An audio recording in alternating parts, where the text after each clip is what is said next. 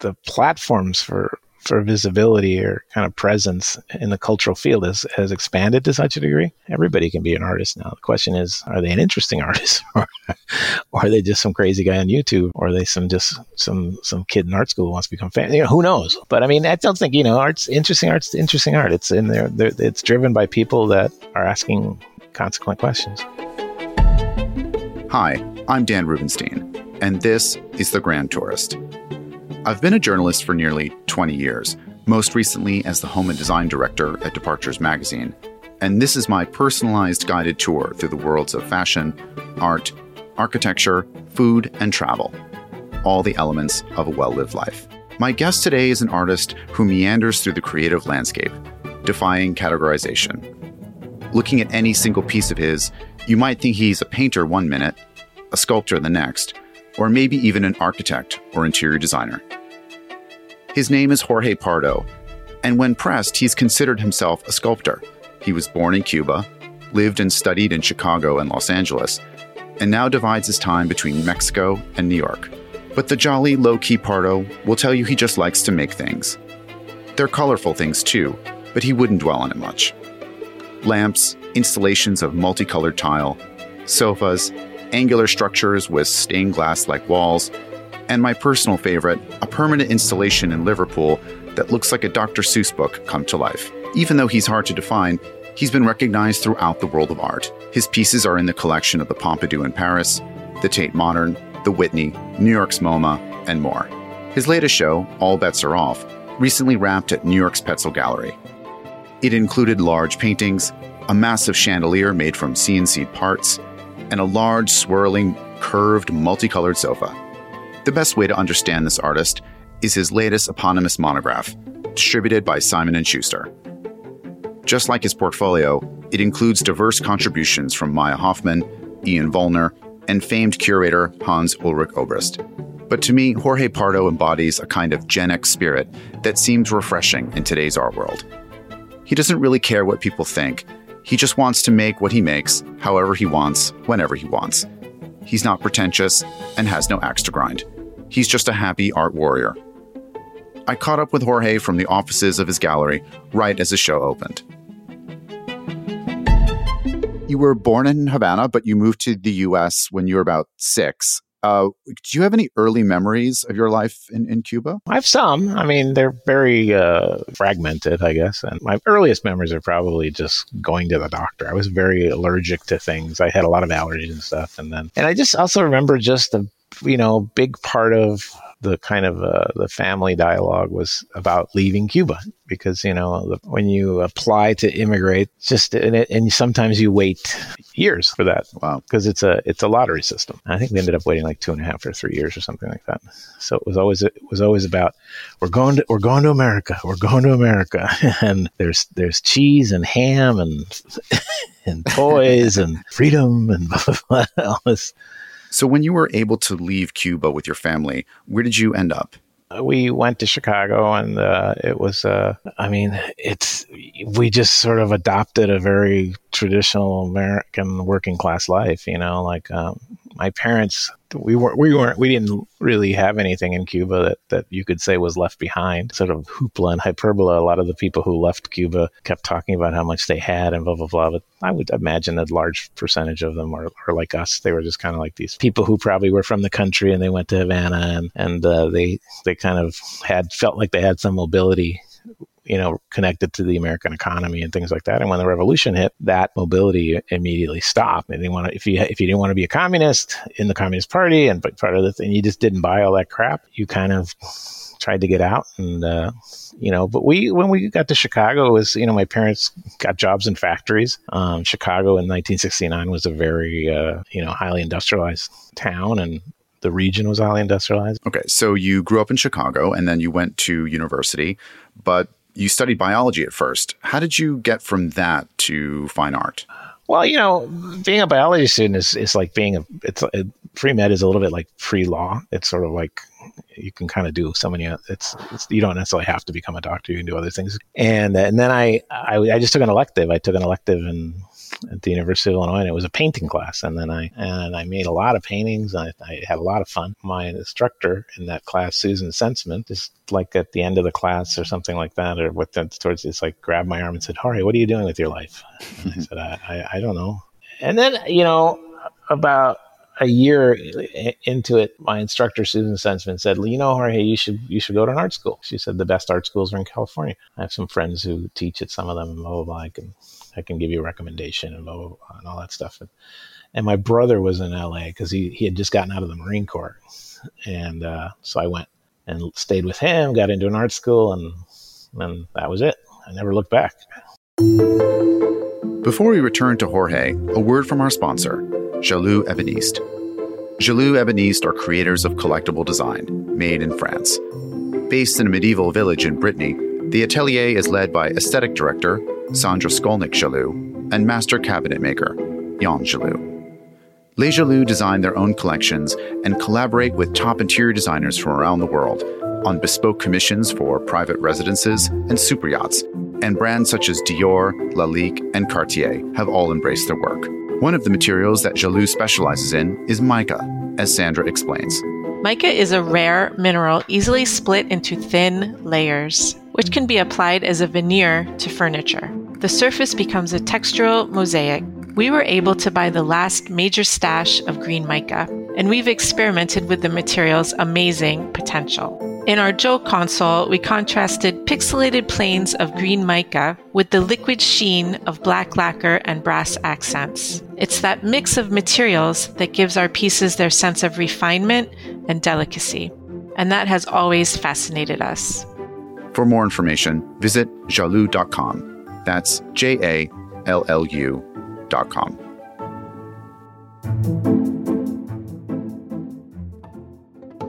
Jorge Pardo's work defies easy definition. I wanted to find a bit more about how someone's career grows and evolves to encompass such a wide range of output, and especially how he feels about being called a designer.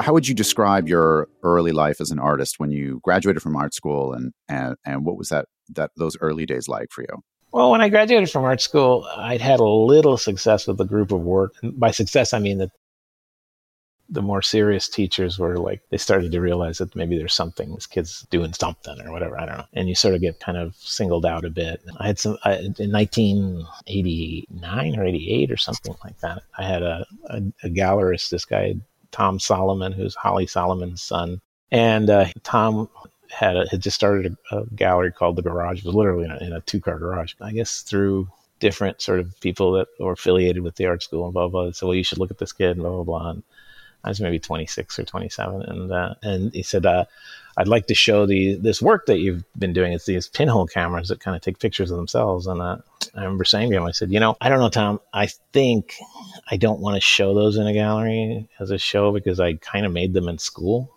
and I I think there's a kind of a, a strange artifice in that context, and it's like." I kind of want to make some new work and see if I even want to be an artist.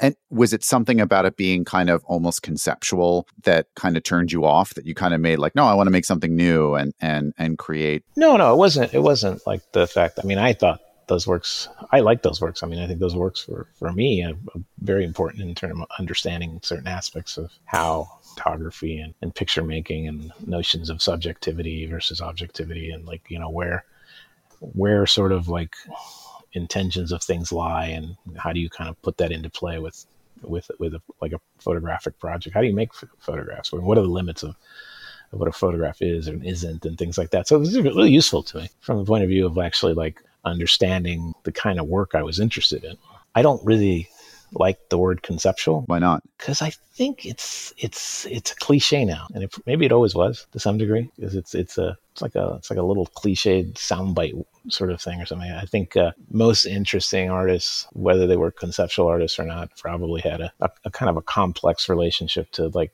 what they were producing that that was larger than just the object. Let's say I was very interested in that. Was interested in like how to how to read works and how to sort of read history and how this type of object, which is like which is one one one typology, can be threaded into something that's through historically threaded through things that that are different kinds of objects, and those uh, sort of uh, transmutations of what of form in, in the in the art, painting and sculpture, and the complexity of that is was really sort of drove me to to inquire into making work. How would you describe your work today if someone you met someone in in an elevator and and, and they asked you what you do? How would you how would you answer?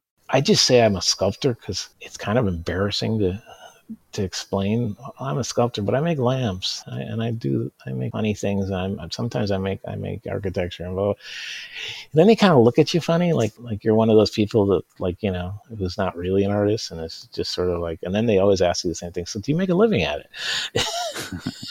it's like, yeah, yeah, I make a living, you know. And so I don't really find it easy to describe what I do because it's it's it's there's there's a lot of contingencies in terms of what it is and how it works and what those relationships are between the different types of work, or the different types of components in the work, let's say, or different type typologies in the work. And uh, but I don't know. I mean, if you wanted a soundbite of something, I mean, I guess it's I just do a lot of different things that all ask questions about the nature of what an artwork is. And a question you must get asked all the time that must be a little bit tiring by now is that do you consider yourself a designer in any way?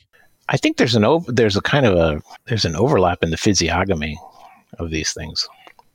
You know what they actually they look like, which is kind of superficial. But at the end of the day, I mean, I don't I don't participate in design culture or and, or architectural culture, and, and not for reasons not to, to belittle any of those practices or anything like that. But it just I don't you know I, I come from a trajectory of, of you know art making uh, you know being sort of formed in the in the 80s and all the all the sort of tributary notions that come from that type of a formation. And uh, and I think it's very different than, let's say, being trained to be a, uh, a designer or an architect or whatever. Generally, I, I, I I always think that like you know these other fields that I sort of ape are just that. You know, I, I, I, they're they're sort of they, they get instrumentalized, and maybe they maybe the, there's something productive in that confusion that I think sort of destabilizes the viewer of it and maybe has to ask another question uh, on top of the question or whatever, or something like that that I'm interested in. But but I'm not. I've never been interested in participating in that field, those fields, in that culture, because I primarily come from, you know, a trajectory of like, you know, uh, kind of post studio sculpture. And were there artists back, uh, you know, in the '80s and '90s when you were first getting started that um, that really influenced you?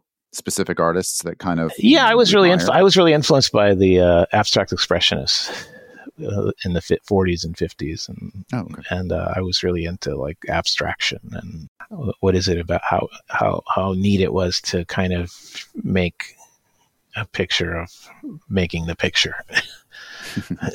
you know what I mean? Not yeah. not necessarily a picture of a person or a landscape or things like that. I, I kind of always thought that was really interesting that, you know, that these are paintings about painting. And uh, I kind of spent a lot of time making things like that and trying to learn how to think about them, how to look at them, and things like that. Can you help explain something to me? Uh, this idea uh, that's co- kind of so central to your work about the work of art, is sort of engaging with the viewer, where the act of viewing it, you become it sort of becomes part of the artwork itself. Um, can you explain a little bit about that and how you think about your work uh, in different ways and and explain this sort of concept to to those listening? You know, um, it begins really when when I was I was introduced to art, and one of the and, and, in college in a proper way. Let's say, I mean, I drew when I was a kid and stuff, and like I feel like like I assimilated in into becoming an American. I kind of assimilated into becoming an artist, and it's and it, the process always felt very similar. It was something that I had to kind of learn a lot about what I was interested in, not interested in, in, in the process of assimil- to assimilate into it. And uh, as a result of that, you know, I always felt like I was watching myself be an artist because of that process. Mm. Do you know what I mean? Mm-hmm. I was never like one of these kids who, you know, there are a lot of kids that I met in art school who basically didn't not remember not thinking themselves as an art as artists from the time they were, you know, they whatever. But I always did, and I always I, I always felt like there was me being an artist and me looking at me being an artist. And I thought you, you still see yourself as an outsider, kind of trying to assimilate in a way. not as an outsider, but as as because I think I'm smack in the middle of everything. But but I do always have this sort of double bang that goes on in my head about the nature of what's happening and the things that I come up with or where my, where I am in relation to those things. And and early on, I realized it was really important and kind of interesting to me to not just think of my work as somebody who's on this side and the viewers on the other. It's like, how do I make work that's going to complicate me as a producer as much as complicating the viewer? Like, how do I make works that that I can see with that I can sort of you know uh, come upon if it's possible. I thought this is a very interesting thing to do because it kind of keeps you in the in the game of practicing in, a, in an interesting way. So, where is your studio set up, and and how do you make all of these different kinds of things? Um, most of the things we make, we make in the studio. I'd say about ninety percent of the things that we make, we make in the studio. And the studio's in uh, Merida, Mexico, in the Yucatan, the the state of the Yucatan. We have a pretty pretty interesting little shop that's not so little. And there's about 10 or 15 guys that I work with that I have been working with for some of them 15 years, 20 years. Wow. And uh, we make everything there that we can. And we have, you know, we have uh, two CNC machines, we have lasers, we have a full carpenter shop, we have a painting shop, we have a painting studio, we have, you know, and we have a, a brain office where all the computers are. And it's, you know, I get to play there. I get to sort of go and like start things. And I, and usually, and I don't draw by hand anymore, but even, I, I do sketch to, for quick communication and stuff like that. But most of the things that I want to try to sort of understand their initial you know impulse as, as what they're what it's going to be i usually draw on the computer. And the the current show at, at Petzel touches upon you know sort of theories of migration and adaptation and and so much in culture now is about identity and how people identify in different in various different ways. As, as, you're someone who you know you you live in Mexico most of the time but you also have a home in New York and you kind of well it's 50 I'm 50 50 I have a I have a I have a 3 month 4 month old. So now it's less than 50 50 but it'll eventually go back to 50 50 I'm, I'm there I'm here 20 days and 10 days there 20 days 10 days there. is the kid in Mexico or the kid here in New York? In New York in New oh York. okay uh, do you think you'll when you retire that you'll retire down in Merida or you'll uh, permanently or you you, you I think I think I'm already retired. Artists don't retire. I was retired when I was when I was at the University of Illinois. that was one of the reasons I really enjoyed becoming an artist because the sense of that type of time and counting kind of disappears when you when you understand becoming an artist is is something that that you it's an extension of your life to some degree and not not a job not a typical job. I haven't i mean i, haven't had a nine to five job since 1995 or something before we return to jorge a word from our sponsor fort street studio. Fort street studio's sumptuous carpets are expertly hand knotted and executed in nuanced color combinations that are the signature of the studio's painterly designs which originate from watercolor art. With a catalog of over 150 original designs the brand offers a broad range of options for interior designers to fit any project's needs. Each carpet is customizable in size, shape, and color, as large as 27 feet wide or over 40 feet long for both area rug applications or wall to wall. And the company's in house art studio can scale motifs and repeats to maintain the spirit of each design to adapt to any furniture plan. To create your own bespoke masterpiece carpet, visit fortstreetstudio.com. So, your new show, uh, All Bets Are Off, which is a bit of a departure for you. Uh, tell me a little bit about what people will find there. Um, well, it's primarily it's it's primarily a painting show. So I mean, uh, I was I've been sort of working on paintings for the last three or four years, and uh, I've been trying. I'm trying to I was trying to sort of figure out a way to to make pictures using the machines I usually make sculpture with. And uh, and since I spend so much time on the internet, I thought, you know, I don't this let's I don't really have a studio practice of that. That's that's like like it used to be when I used to paint. But okay, how, how do I turn this into something that that can be as productive and free form as as as my sort of perception of what what that was when I painted. And so I just use a lot of images and,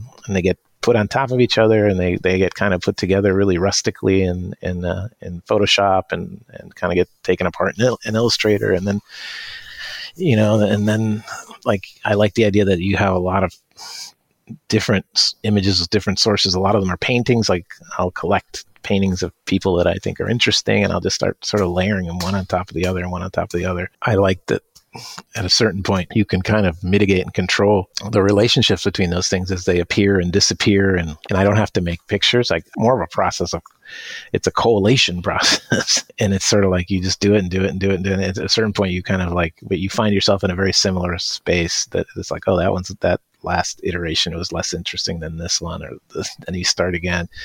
So i've just i mean i it's it's it's a it's a way for me to kind of in an interesting way for me to sort of generate pictures which i've always i've always made paintings but it's never been a kind of central condition in the work. And then in the center of the of, of the gallery there's these sort of this sofa artwork i guess you can call it. Can you describe this piece? Yeah it's like a it's, it's like a little big thing and it's just got it's sort of uh, this kind of circular s- section and it's got these two wings that kind of follow the geometry of the circle but they're open so i just thought it would be nice to make a couch where the guy who sits in front and looks around can have somebody behind them and looking at them look. so I thought this is this is kind of let's that might be interesting as a, as a reflexive condition that you apply into this this couch. And it's always nice to sit in the show. But I, I what I was really thinking about was like how do you make a couch that's not just front face to face, but like you can actually watch somebody like looking at the painting and you're sitting right behind and do you encourage people to sit in it for in the gallery and, and look at the painting i don't encourage it but i don't discourage it. I, I, it's not there's no little pine cone on the on the on the seat that no no you can sit you, you you can sit in in them but and then you should but but it's not like i mean they they are what they are. I mean you know like uh, and they're not and as a type of object it's not that dissimilar what you than what you find in galleries and museums anyway you know like there's a sort of type of design furniture design called the museum bench you know and this is this so this is your version of the museum bench this is just one other iteration of that so um, switching gears for a second i'm fascinated by your hotel, the Arlatan in France. It's featured in your book, and I wanted to know, as someone who is not a designer, how did you come about creating an entire hotel? Well, um, the project came about. I was I was sort of a, a, called one day and said, you know, I have this hotel by uh, Maja Hoffmann, who's, who's, who's like the person who was kind of in, the most significant person, cultural person in that town, and she she was involved in, in doing uh, Luma, which is an, organiz- an arts an arts and cultural organization, and they were doing a a Frank Gehry building. Anyway, um, she invited me to come and look at the. She said, "I still remember." I was like, "Jorge, I, I think I found a hotel for you." And she was an she was an art collector, so she was somebody who had bought some works, and I'd known her for a while, not well, but and I thought it was interesting that she sort of like understood that okay, I have this place for an artist, and when that happens, that's always really special to some degree because you are it's understood that uh, you know that you're going to be working in architecture, but you you have architects at your disposal. And I'd never made a hotel. I had no interest in making hotels, but I, I had an interest in this place, and I had an interest in working with Maja. I had an interest in in, in, in like the scale of this project because it seemed like something that was uh, that I had managed before. The first thing I did was I, I just sort of said, okay, this project needs like an organizing principle of some sort. And so I thought, you know, why don't we just make a floor a kind of a pattern that's complex enough to kind of uh, morph into other types of shapes that feel different and look different and things like that. And then why don't we use a lot of different color? And what I realized we could do was that if we really focused on on the administrative aspect of the color, and because the pattern is sort of diverse and changes, and you can put less here and less there. You know, I think it would be really interesting to make a floor like a like a seventy thousand square foot floor that that encompasses the entire hotel. That every every meter that you move through it, the aesthetically it moves with you. It changes. It's like the pattern changes a bit, but it's still the same pattern. It changes because of color placement and things like that. And it goes. And in order to do that, we had to really like manage every tile, you know. And I I don't remember, but I think we had the the, the, the pattern itself has about eighteen shapes 20 shapes or something like that and then there were about 30 or 40 colors. So we had we went and figured out this we we we made these crazy spreadsheets that basically allowed us to put every color in, in every room and every oh and that and that it kept moving. It kept changing. And so it was like it was a project that logistically was a nightmare. It was an interesting nightmare but because of, of the specificity of the relationship between the color and the pattern and its movement and the fact that it didn't repeat, I consider it a picture because it's not really a pattern. It's like where you, depending on where you're on the hotel, the floor is moving like either through shape or color, or, you know, it starts like yellow on one end and you look down and it's like, ends up purple or something, or the, or the little shapes are, are privileged versus the big ones and things like that. So it's, it, I don't know if it's a picture or not. I call it a picture, but it's a picture to me because it it uh, its in its entirety was managed as a picture, and not usually it's and it's not usually common in patterns. Patterns are usually they're used to do the opposite things to to, to repeat and and and you know relegate some sense of control. And in your monograph, yes, going through it, there's such a strong. Obviously, for someone like me who's a design person, I'm always sort of drawn to the work that has tile in it and these sort of like colorful tiles. And where does this love of tile sort of come from? Is it like a really reliable way of inserting color and pattern that you kind of can't escape if you're like looking in a space like where does this yeah and it's like you know and i think i think it's interesting to sort of set a trap with that to some degree so that like, when you said can't escape i mean it's that sort of holds the viewer in this sort of somewhat mesmerizing space of excessive color or shape or whatever. But then you can do other things. You can add, you can start to kind of bring other other sort of problems into the work. And and I've, I've said this a lot, but I mean, I I, I think of color as as a as a kind of a like a, a lure when you catch a fish or something like that. It's not the fish. It's a it's it's like some funny thing that acts like the fish, but it, if you look at it closely, it looks absolutely nothing like the fish. So my relationship to color is very utilitarian in the sense. I think it's I think it's important to to make works that that people will stay in for kind of a, a longer duration of time if you can control that to some degree, and then it becomes a space where a lot of other things can happen too. And did you have any trepidation about taking this on as as sort of a, a total artwork uh, of Uh, that was in the shape of a hotel with rooms and a and a cafe and and restaurant and and stairwell and lobby and all that kind of stuff. Like, did you think, oh gosh, are people just going to kind of put me in more of a design box that I don't want to be in, or did you just no i just thought of it processionally and it's like i thought you know i've never seen a floor like that. It's ridiculously eccentric to do. And i just started layering things on the in the place. And it's like okay we're going to do this here. Oh we're going to do this here. It's like and then like people would say well you need to have curtains. Like okay well what can we do with those things? But it was sort of like as a process it was sort of done really a lot like an artistic project that, that you have in the studio to some degree. We and a lot of things we made in the studio. We made a lot of the furniture in the studio. We made a lot of all the lighting in the in the studio. And it was like but it was it's a processional process. So in other words uh, it's its relationship to program is a little bit different. Like architectural program is is is really the that is the organizing principle, generally speaking. When you make when you make buildings, it's like you know what is this going to be, and uh, everything is sort of subjugated to that to some degree. This, this was like that, but the process was different, you know, because we didn't have to, you know, in architecture, you, you kind of models and renderings are really important because they're sales tools, you know, and uh, like we don't really, we didn't really have any models or any of that stuff. We just kind of did things. That looks cool. Okay, let's do that. you know. So, in both your home that was recently published in AD, as well as this hotel in France, both have this sky blue color that keeps showing up. Where does that blue come from? You know, uh, I found out when I uh, when I was uh, having my last child, and we did like you know everybody does the genetic testing and stuff, and then I I found out that uh, I I'm kind of colorblind. Oh, and uh, in a specific way, like a certain like reds and greens or kind of thing, or just in a very specific way, red, uh, blues and yellows. I didn't know. I mean, I was like part of genetic testing and stuff before we had the baby was uh, was to sort of you know I wasn't that young and make sure everything's okay. And then I get a call from the genetic lady with you get your test back, whatever, and uh, and she's like, um, "Was your grandfather colorblind?" And I go, yeah, how'd you know? She goes, oh, well, you have colorblind issues too. it came up in, the, in your genetics you uh, you have you have issues with blue and yellow. Wow! And have you ever been tested for this? Like you know those those tests you used to take as a I mean as a kid we were given these colorblind tests all the time. Just on a genetic level, but never on a visual level. I always thought I was like, I, but apparently I see those colors differently than than other people. And so, and it's funny because you know, like I I remember my wife was next to me when I took the phone call, and we're sitting around, and it's like we're in this in our bedroom in this this green room, which she finds kind of annoying, but I I find really soothing.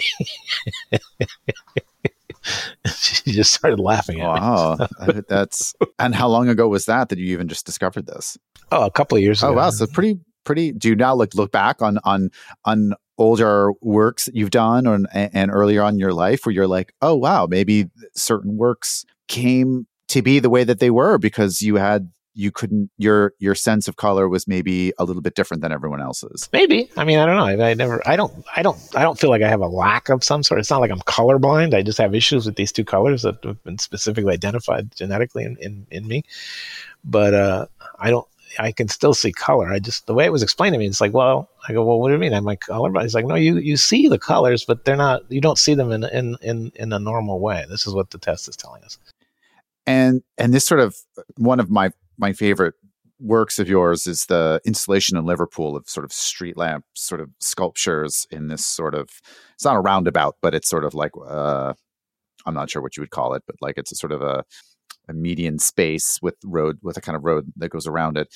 Um, it makes me think about the way that you create this sort of another world with this like sculpture and how it kind of transforms Liverpool, which is not, of course, maybe perhaps the most beautiful city, um, like I, made me think like if there was a Jorge Pardo village, if you could design a village or create a village, I should say, from scratch, uh, what would it look like? What would it be like to live there? I don't know. I mean, I think I usually approach those kinds of problems, and I mean by that I mean interesting problems and assignments and things like that, and and possibilities, and from a from a kind of a locality and then a kind of a, an eccentricity, what can be and what, how can you stretch this type of building or this type that has this type of function and things like that. But I don't know what it would look like. I think it would look, it would, it would look like something that would evolve from a series of gestures and responses and problems that I would find ways to kind of have responses that might be elegant or might be eccentric or might, you know, a lot of things. I mean, it's very general what I'm talking about, but I, I think that it would be, like the things I've done, but probably a little bit different than the things I've done. I mean, uh, I like uh, Gio Ponti mm-hmm. a lot.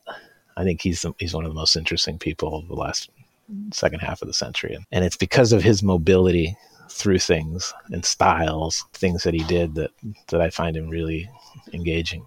I mean, also a love of t- a great use of tile, also in both his work and yours. Yeah, yeah, and you know, tile is old you know, it's it's been around, and once you stick it on the wall, you can't take it off, which is nice. You can't, re- can't resell it or anything. So it's. Do you design ho- like if someone comes to you and says, "I want you to design an entire home for me"? Like, would you do you take those commissions on? Um, I've been asked, and then they realize that they have to live in what I want, and then it kind of falls apart. Or like people yeah. will call and they'll, we have a commission. We saw your lamps and blah, blah. Do you have any lamps? you have any inventory of those lamps? Like, well, we don't really have inventory. We kind of do shows with them, and they go to the galleries. You're welcome to go to the gallery. It's like if you were want, interested in the commission, maybe we the studio could work with you on that or something like that. But um, there's only one problem, and that's like you don't get to pick what it is. And you got to sign up for it before it starts. And you you said once uh, in a video that you design exhibitions that you put things on display as like a way of sort of encapsulating your work. Yeah, I think what artists really do is they uh, they show you things more than anything else. You know, it could be anything. It could be painting, could be a shoe, it could be a software that they, whatever.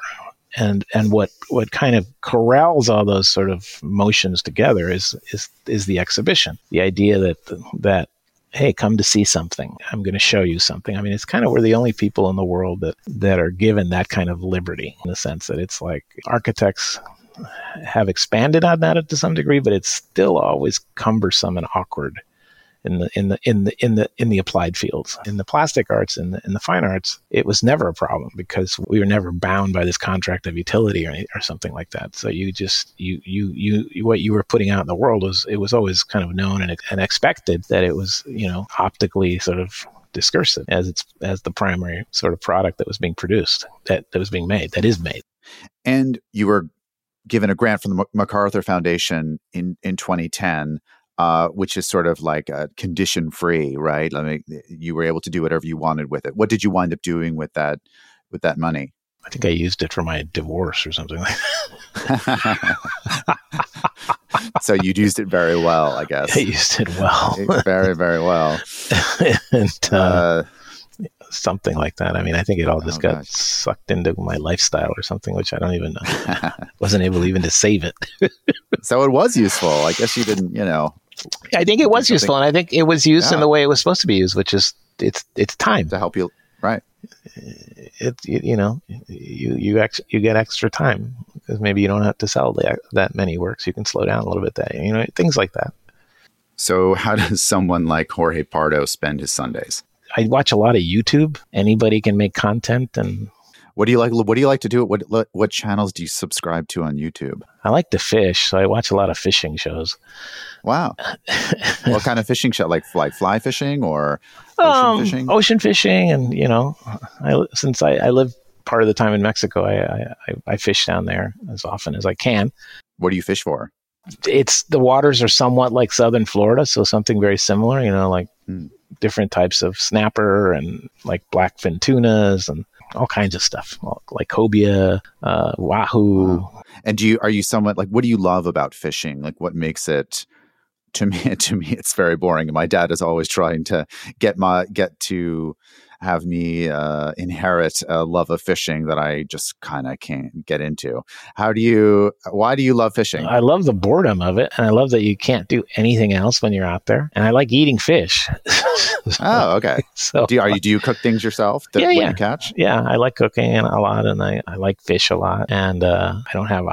I used to fly airplanes, little tiny airplanes, and I didn't and then I, I needed a hobby, so I got, I got involved in fishing. And I like that I'm learning because I haven't been doing it for that long. I mean, maybe been doing it for about five years now, and you know, and you, you kind of catch a little more fish every year, a little bit a little bit more consistently, and you know, things like that. It's fun. And, and someone who sort of weaves in and out of genres in terms of people's perceptions. Do you have any frustrations with the art market and the art world, quote unquote, as it stands today that is in such flux and um, i mean i have the i think we all i have the the, the same general ones that, that everybody sort of from my generation has is that uh, it's been highly professionalized and uh, it's really kind of it's it's become like any emerging market that is like you know i think it was kind of fun when i was a student because the people who ended up in art school were all kind of idiots, smart idiots. but you know what yes. I mean? They were eccentric. There were people who remember, like, you know, at the University of Illinois, there were like two or three guys who had graduated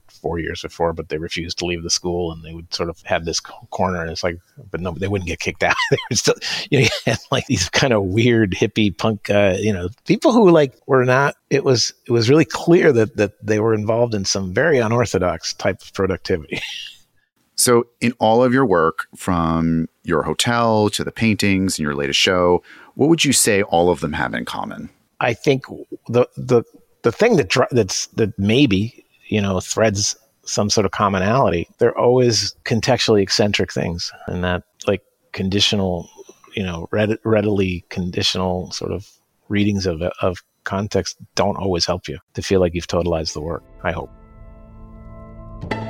Thank you to Jorge and the team at Petzel Gallery for making this episode happen. You can find Jorge's monograph wherever books are sold and visit petzel.com for more information on the artist's work. The editor of this episode is Stan Hall. I hope you've enjoyed this episode of The Grand Tourist. To keep this going, please follow me on Instagram at Dan Rubinstein to learn more. And don't forget to follow The Grand Tourist on Apple Podcasts, Spotify, or wherever you like to listen, and leave us a rating or comment. Every little bit helps. Till next time.